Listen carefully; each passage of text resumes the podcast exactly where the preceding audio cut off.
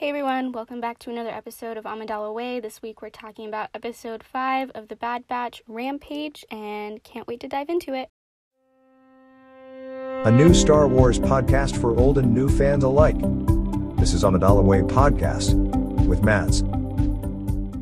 So this week's episode opens with Omega getting Crosshair's old comm link, really solidifying her as a part of the team, which I thought was really nice to see. They decide to go to a planet called Ord Mantell and meet up with an informant named Sid. Echo talks about how Sid is a Jedi informant that they worked with during the war, and I can't help but think that it was either Obi-Wan, Anakin, or Ahsoka who used Sid for information, because this doesn't seem like something a typical Jedi would do. Like a Mace Windu or a Yoda wouldn't be going to find information in these sketchier places, but our favorite three crew from the Clone Wars and the 501st, really seems like this connection means that it's one of them. So I love that small little connection. I love how Omega is the only one who figures out what Sid is, or who Sid is, and really kind of just adds more fuel to the fire that I think she's force sensitive, because she has this intuition and she's able to figure things out faster and quicker. She's a little more intuitive than everyone, even like Tech or Echo, who theoretically should figure out who Sid is first. But they're looking for info on Fennec. At this point, they don't know that it's Fennec. And to get information, Sid gives them a job to rescue a child from Zygerian slavers.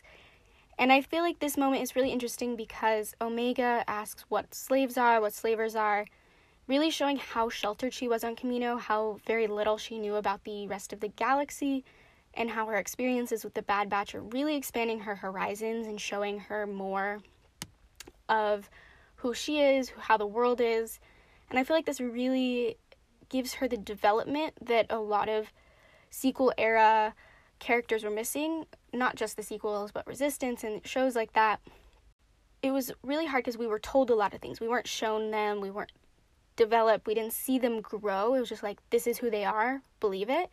Whereas now I feel like they showed us Omega and they're really showing her development, her growth, and she doesn't even know that slaves exist in the galaxy, which as the audience we know are a very large part of the galaxy, as sad as it is.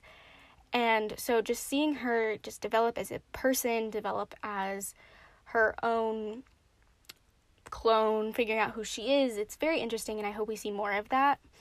Being able to see her develop her own motivations, her own philosophies, and I think that's really interesting, and I love that they're including little moments like that in this show. And so the Bad Batch is going to rescue this child, which they misidentify as the Twi'lek child. And so they're trying to help this Twi'lek child. And eventually there's a funny moment when they're like, you're not looking for me, you're looking for that. And within the whole fight ensues, it's very action-packed, and the crew gets captured, and Omega has to break them out by releasing the baby Rancor, which we find out is actually Moochie, the child they're supposed to be protecting.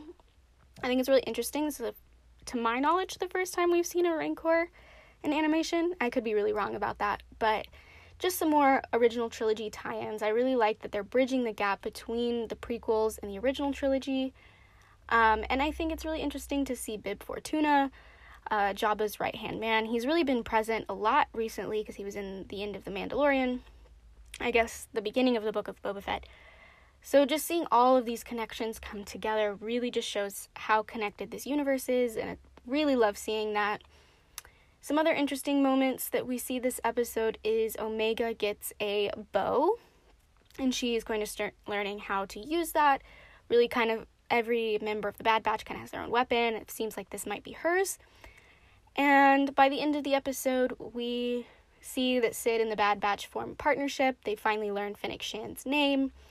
And it kind of ends on a good note. They're kind of in a good spot right now, not running away. It's not another side quest mission day. Really liking the projection of the Bad Batch show. Really loving where it's going. And also, I must say, I love the Bad Batch theme song. I like the beginning, super simple, with the title card flash. And then the end, it's very upbeat, very fun. It really just adds a playful note to a otherwise pretty dark show, which I really like. So overall, I really liked this episode. Not as much as the previous episode, but still, I feel like we're on an upward trajectory. Things are only going to get better from here. I give this episode a rating of 7.5 out of 10.